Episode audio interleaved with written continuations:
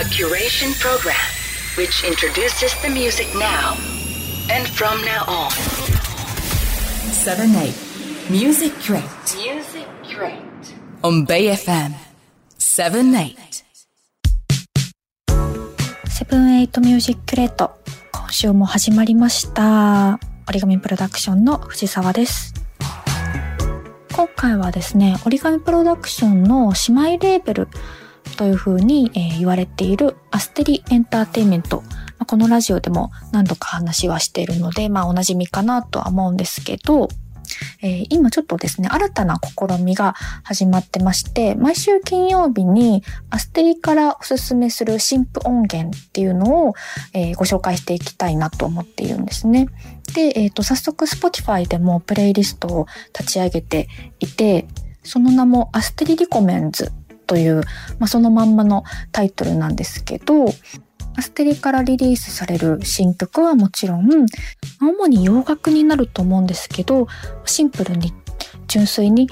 おすすめのアーティスト、楽曲を紹介するっていうのを毎週金曜日、これは定期的に、えプレイリストを更新していきたいなと思っています。毎週ね、本当にものすごい数のリリースがあるので、拾いきれないっていう方も結構いらっしゃると思うんですけど、このプレイリストを聞いてもらえたら、かなり奥深いところまで、ディープなところまでピックアップしていくので、すごく毎回発見のあるプレイリストになるんじゃないかなと思うので、毎週金曜日ぜひ楽しみにしてもらえたらと思います。で、今回はなるべくこのプレイリストの中から最新のものをいくつかピックアップしてご紹介したいなというふうに思っているので、アステリがおすすめする新曲たちということで今回はキュレーションしていきたいと思います。そして選曲の後はひろあきが登場します。ということで今週は折り紙プロダクションの藤沢がお届けしました。えーそれでは選曲をお楽しみください。7 8 Music Crate You're listening to 78 Music Curate Bay FM 78 Music Curate Bay FM をお聞きの皆さん、こんばんは。ねなし AKA ひろあきです。えー、ここからのコーナーは僕、ねなし AKA ひろあきがお送りいたします。9月も中旬ということでね、天気もだいぶ良くなってきたかなと思いますけれどもね、皆さんいかがお過ごしでしょうか？僕の選曲のコーナーはですね、ここちょうど1年くらいかな？あの、各国、まあ、全世界をですね、まあ、ちょっと区切って音楽を紹介していくみたいな形で、えー前回、ボビー・コールドウェル、そして前々回は、まあ、アメリカ、まあ、主にグラミーを受賞した曲なんかを紹介してきたんですけれども、えー今回もですね、えーまあ、ちょっとね、アメリカの音楽を紹介していこうかなと思います。まず、テーマを設けました。あの、僕、小学校はニューヨークに住んでいて、で、中学校とあと高校、少しは、あの、カリフォルニア、ロサンゼルスに住んでいたんですけれども、やっぱりね、その二大都市から、えーまあ、始まった音楽だったりとか、えー進化していった音楽って多いのかなと思うんですが、ここはあえてその二都市は選ばずにですね、大好きな都市、そしてその音楽シーンの一つ紹介しようかなと思います。えーそう、ここで選ぶのは、ミシガン州デトロイトです。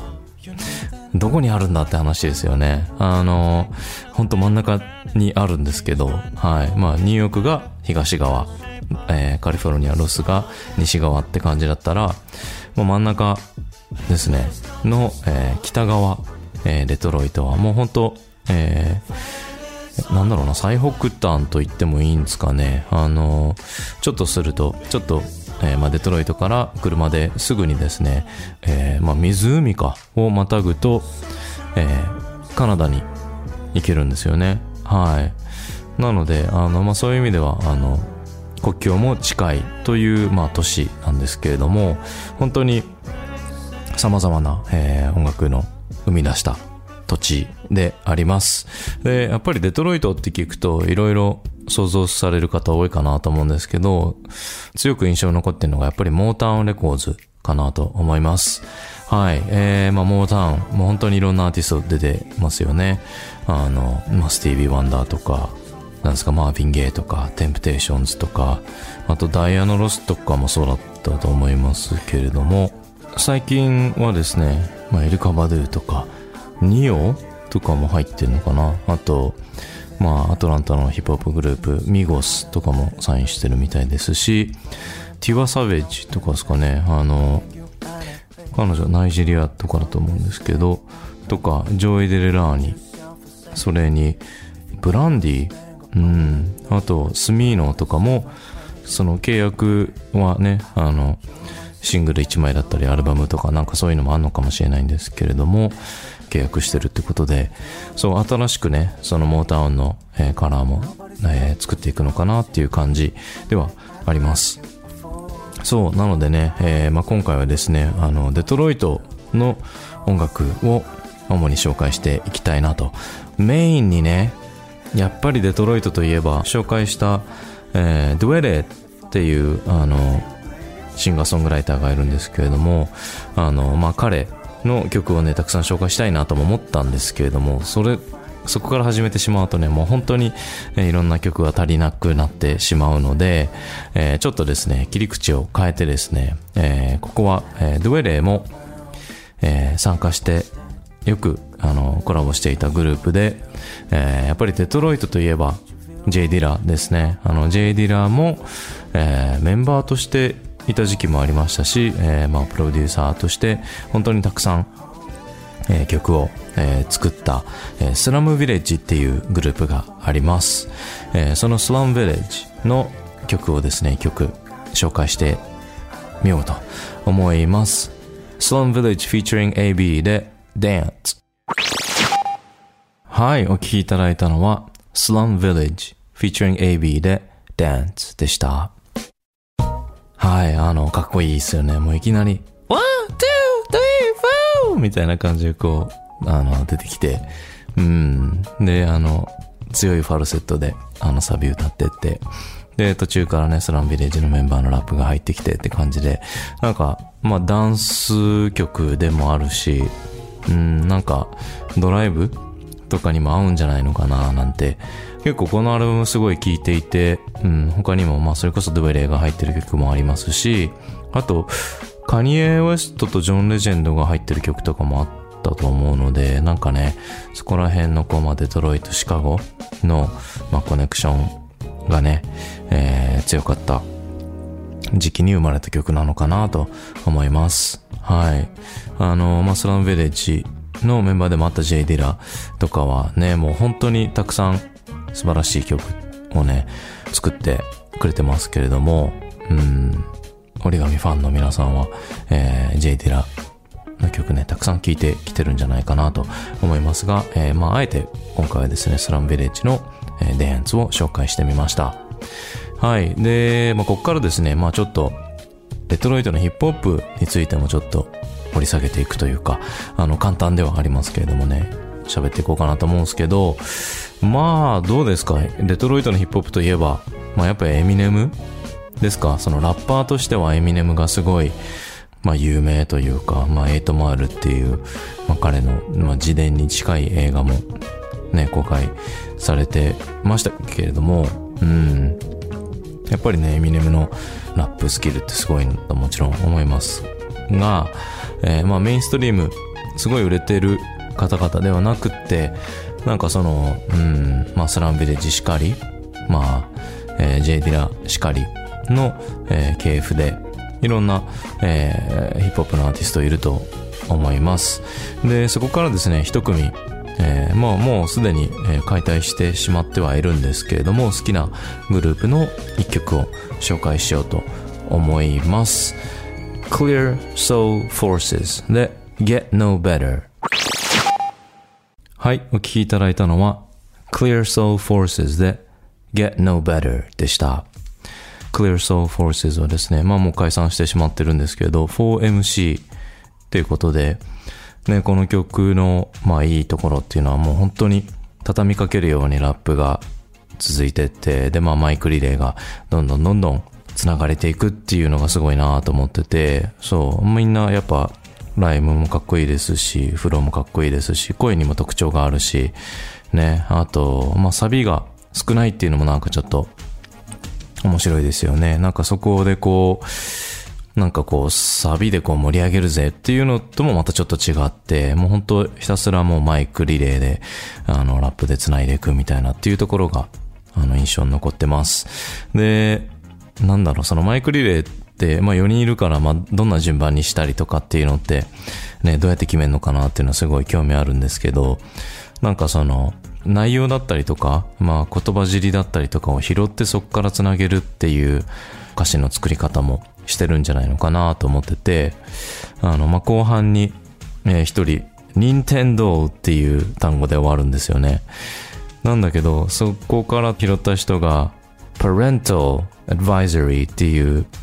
あの、よく CD とかの隅に見る、まあ、注意してくださいみたいなっていうステッカーっていうかそのロゴが入ってると思うんですけど、なんかその Nintendo から Parental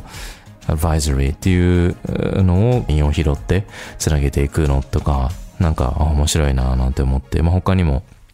結構あの好きなえー、言葉遊びがあったりするのでね。まあ最近はね、どんな活動されてるか、まあおのおのちょっとわかんないんですけど、Clear Soul Forces が出てきた時はこの曲はすっげえかっこいいなと思って、はい、チェックしていた曲です。はい。でですね、まあデトロイト、本当にいろんなジャンルの音楽が、まあ、発展していった土地なのかなと思ってます。えー、何度か遊びに行ったことあるんですけれども、まあもちろんモーターミュージアムもね、行きましたし、あとあの、アートミュージアムっつったっけな。あの、まあ、博物館があって、その中にも、なんか、その音楽の歴史を見せてくれる展示がありまして、で、やっぱり、そのヒップホップもちゃんと、あの、紹介されてたんですよね。そう。なので、まあやっぱその、デトロイトの中で大きくなっていったヒップホップっていうものは、えー、まあ大事なのかなというふうに、まあデトロイト自体もそういう風に認識してるのかなというのがなんかいいなと思います。で、もちろんそれ以外のダンスミュージック、エレクトロニックで、まあテクノだったりとかも、やっぱりね、デトロイトテクノってすごい発展していったなと思います。あまあジェフ・ミルズなんかが一番有名どころかななんて思うんですけれども、そう、そのテクノ音楽はですね、まあ僕そんなに詳しくないので、ちょっとね、どちらかというとそのアクスティックなサウンド、えー、まあソウルだったり、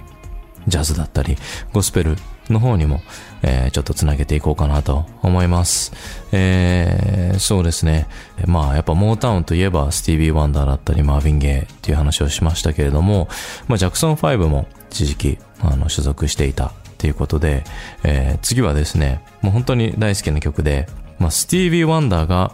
マイケル・ジャクソンのために書いたっていう曲が一曲あるんですよね。この時はもうすでにマイケルは、えー、モータウンじゃなくて、エピックレコーズっていうところに、えー、所属してる感じなんですけれども、えー、オフターウォールっていうアルバムがあります。その中から、I Can't Help It お聴きください。You were just listening to I Can't Help It by Michael Jackson ということで、マイケル・ジャクソンの I Can't Help It をお送りしました。もう本当に大好きな曲です。なんか、あの、マイケルの曲ってね、なんか、何ですか、元気が出る曲だったり、なんかこう激しめな曲、まあダンサブルな曲が多か多い印象がありますけれども、まあこの曲はね、まあスティービーが書いたってことで、まあそのスティービーの中でも、まあよりメローな感じの曲なのかなと思います。で、まあマイケルのね、まあボーカルで、なんかこう、激しく歌うってよりかこう淡々と歌っていくっていうのが、うん、好きです。はい。で、まあ、I Can't Help It。この曲は本当にあの、まあ、ジャズのシーンの人も、えー、カバーしてたりして、あの、グレチェン・パーラートっていうね、シンガーが、えー、一時カバーしてまして、それがすごい有名になってたなっていうのが覚えております。で、なんかこう、まあ、ジャズのセッションでも、まあ、ソウル寄りの曲として、うん、演奏、まあ、ジャムれる人が多いなっていうのが、えー、あるのでね、はい、あの好きな曲の一つです。で、あの、まあ、マイケルといえば、まあ、ジャクソン5の時にモータウンにもいましたし、あと、まあ、スティービーはね、かなり長い期間、モータウンで、えー、アルバムだったりとか出してたんじゃないかなと思うのでね、はい、そういった意味でも、えー、デトロイトのモータウンミュージアムで、モータウンレコーズがデトロイトに貢献した、えー、功績っていうのは、えー、大きいんじゃないかなと思います。このえー、モータウンレコーズの跡地になってる場所も、えー、一応その博物館というかミュージアムになってるので、えー、遊びに行って、うん、あの、ツアーも参加しました。うん、まあ、レジェンドというか、スーパースターたちがレコードリリースした場所なのでね、あの、そのスタジオ見学とかもできてね、印象に残っております。はい。で、そうですね、モータンはまあ、ソウルだったり、えー、まあ、R&B っていう、えー、まあ、くくりが強いかなと思いますけれども、えー、そこから辿っていくと、やっぱりゴスペル、ゴスペルミュージックも、えー、強いかなと思います。デトロイト出身でゴスペル、まあゴスペルと言っていいのかな、まあソウルですね。といえば、アリータ・フランクリンということで、アレサーの曲をですね、一曲紹介してみようかなと思います。えー、アリータ・フランクリンで Rocksteady。はい、お送りしたのはアリータ・フランクリンで Rocksteady でした。この曲も本当にいろんな、あの、人がカバーしますよね。バンドとしても多分、あの、演奏してて楽しいんだと思いますし、まあ、本セクションも入ってるし、そして何よりね、あの、アレサの歌声、パワーがすごいっすよね。まあ、お父さんが牧師さんだったっていうことで、若い頃から、あの、教会に入れて歌ってたみたいですけど、ね、あの、まあ、アレサがライブするので、あの、本当に教会でやったりするってことも珍しくなかったそうなんですけれども、このアルバム、Young, Gifted and Black ですね、に、あの、入っている Daydreaming っていう曲も、あの、最初のイントロがすごい、あの、キャッチーというか、うん。なのでね、好きな一曲です。はい、あの、まあ、リータ・フランクリンはですね、あの、まあ、亡くなってしまいましたけれども、まあなんかあの家がですね、まだデトロイトにあったりして、まあ、僕がデトロイトに行った時もその案内してくれたりして、ああ、そうなんだなと思ってチェック、はい、してました。うん。で、えー、まあデトロイト、まあそのゴスペルシーンももちろんね、根強くあったと思いますけれども、ジャズもですね、素晴らしい人が出てきております。まあ簡単に言うと、まあハンク・ジョーンズとか、えー、エルヴィン・ジョーンズ、ケニー・バレルか、あとローン・カーターとか、パパッと思いつくだけでそのぐらい、まあケニー・ギャレットとかもいるか、ですかね。はい。そして、あのあの、デトロイト・ジャズフェスっていうのも、えー、毎年、8月末9月頭にあったりして、えー、それもいろんな、えー、各地からアーティスト、ミュージシャンを招いて、街を挙げて、街中でも本当にジャズが聴けるっていうフェスがあるんですけど、もうほんと入場無料でずっとやってるので、まあすごいなと思います。はい。えー、そう。で、まあジャズのシーンの中で、まあこの人の曲、まあこの人のサウンドが好きなっていうのが一つありますので、曲紹介したいなと思います。Donald Bird で Think Twice。Donald Bird's Think Twice。ことで、Think Twice をお送りしました。えー、まあこの曲もね、本当に有名ですよね。うん、いろんな人がカバーしてますよね。えー、まあエリカ・バドゥもそうですし、えー、まあ JD だと、マドゥエレとかもね、あの、カバーしてますし、A タックでおなじみの黒田拓也も、えー、カバーしてます。まあトランペットが入ってるってところでの共通項だったりもするのかもしれないんですけど、いい曲ですよね。うん。まあ元のアレンジは、あ、こういう感じなんだなって思って、いろんなバージョンをね、聞いてみると、より楽しめるんじゃないかなと思いますけれども、えー、Think Twice、えー、大好きな曲の一つです。ジャズからですね、えー、まあ R&B、ソウル、ゴスペル、ヒップホップ、まあテクノとも、えー、紹介してきましたけれども、えー、最後はですね、まあファンクですね。そして P ファンク。といえば、えー、まあ、ジョージ・クリントンの、まあ、ファンカデリックだったり、パーラメントっていうグループがあると思うんですけど、そのグループにも、えーキーボーディストとしても参加していたアンプ・フィッドラーっていう、えーデトロイトのミュージシャンがいます。えー彼はまだデトロイトに住んでるんですけれども、まあ、知り合いのシンガーでハービー・トンプソンっていう、えージャズシンガーがいて、で、ハービーがデトロイトジャズフェスに出演するよっていう時があって、で、それで彼を訪ねて行って、で、彼がいろんな、まあ、ミュージシャンだけじゃなくて、彼の友達とかを紹介してくれて、で、その中で、アンプ・フィッドラーも紹介してくれたんですよね。で、ちょうど僕、あの、ヒロアキとしてアルバムを出した後かな出す前か、あの、シングル出した時かもしれないんですけど、で、あの、デトロイトに遊びに行った時にアンプの家に、あの、遊びに行く機会がありまして、もう当時からファンだったので、いや、まさか、あの、お会いできるとは、とは思ってなかったんですけれども、そしたら、あの、まあ、彼のスタジオに遊びに行かせてくれて、じゃあお前なんか一曲、あの、歌えよっていうか、まあ演奏しろよみたいな感じで、えーやらせてもらったのも覚えてます。はい、アンプがね、覚えてくれてるかちょっとわかんないですけど、でも、あの、その時もすごい印象に残ってますし、で、その後にも、えーデトロイトに遊びに行った時に、デトロイトジャズフェスを見に行った時に、たまたまアンプに会って、その時も、お披露みたいな感じで覚えててくれたし、あと、えーまあ、東京にもね、ツアーで、確か、ビーズのイルワさんのキーボーディストとして来てたのかな。その時もですね、アンプ、えーソロライブをされてて、その時もですね、あったりして、そう、えーアンプフィッドラーのね、曲を一曲紹介しようかなと思います。えー、アンプフィッドラーで So Divine。はい、お聴きいただいたのは、Amp Fiddler で So Divine でした。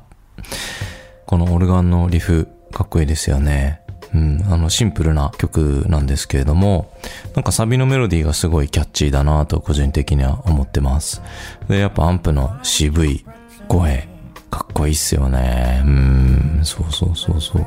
あの、いろんなアルバムチェックしてますけれども、えー、ね、そのアルバムの中でなんか一曲選ぶの結構難しいんですけど、ちょっと今日はこの曲を選んでみました。はい。えー、アンプすごい、あの、気さくで、えー、その、自宅に招いてくれた時も、なんか、ひたすらポップコーン食べてたんですよね。うん、なんかポップコーン主食なのかなって思うぐらい、ポップコーン食べてたので、なんかすごい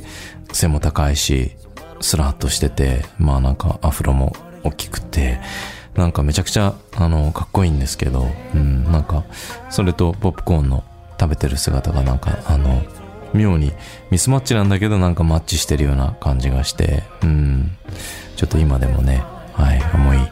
出します。はい、えー、そしてそのアンプがですね、あの、まあちょっと病気かな？をしたっていうことで、あの、GoFundMe つって、あの、まあ、クラウドファンディングっていうんですか、まあその、ね、やっぱなかなかミュージシャンってそういう保険、まあ特にアメリカだと保険に入るのが難しいみたいで、うん、なので、えー、まあちょっと病気をしたりすると、そういった形で、まあ資金を募る。で、まあ GoFundMe っていうクラウドファンドを立ち上げていたので、まあ何かね、その、まあ、アンプとか、えー、まあアンプの音楽を、えー好きでね、いる方はぜひね、その、えーウェブサイトなんかね、チェックしてくれたら、えー僕個人的にも嬉しいです。はい。で、このアンプは、まあ最初にも紹介しましたけれども、J ディラですね、に、まあこの赤いの MPC っていう、まあサンプリングする、えードラムマシンっていうんですか、を、えー紹介した情報人なんですよね。なので、まあ彼いなくては、ね、J ディラ、そしてまあ、このヒップホップも進化を遂げなかったのかなとも思いますし、まあ彼本人もね、その P ファンクの、えー中で大きな貢献をしてる人なので、そういった意味も込めてハンプの曲を最後に紹介させていただきました。はい、えー、そう、最近のデトロイトのアーティストでは、えー、それこそリゾとかもね、あの、デトロイト出身ですってことで、なんかそういう、まあファンクだったり、まあヒップホップだったり R&B をいろいろな形で継承した、うん、新たな、なんですかね、こう、まあソウルフルなアーティストなのかなと思います。はい。まあこれからもね、いろんなデトロイト出身のアーティスト出てくるかなと思うので、チェックしていきたいなと思います。はい。えー、まあ、根梨弘明の、えー、まあ音楽を旅するということで、まあね、アメリカの中でもデトロイトを紹介してみましたけれども、いかがだったでしょうか。えー次週は、シンゴッチことオーバルのシンゴ鈴木が、えーまた選曲していくと思いますので、ぜひ、また来週もお楽しみに。ということで、今週のお相手は、ねなし、AKA ひろあきでした。ありがとうございました。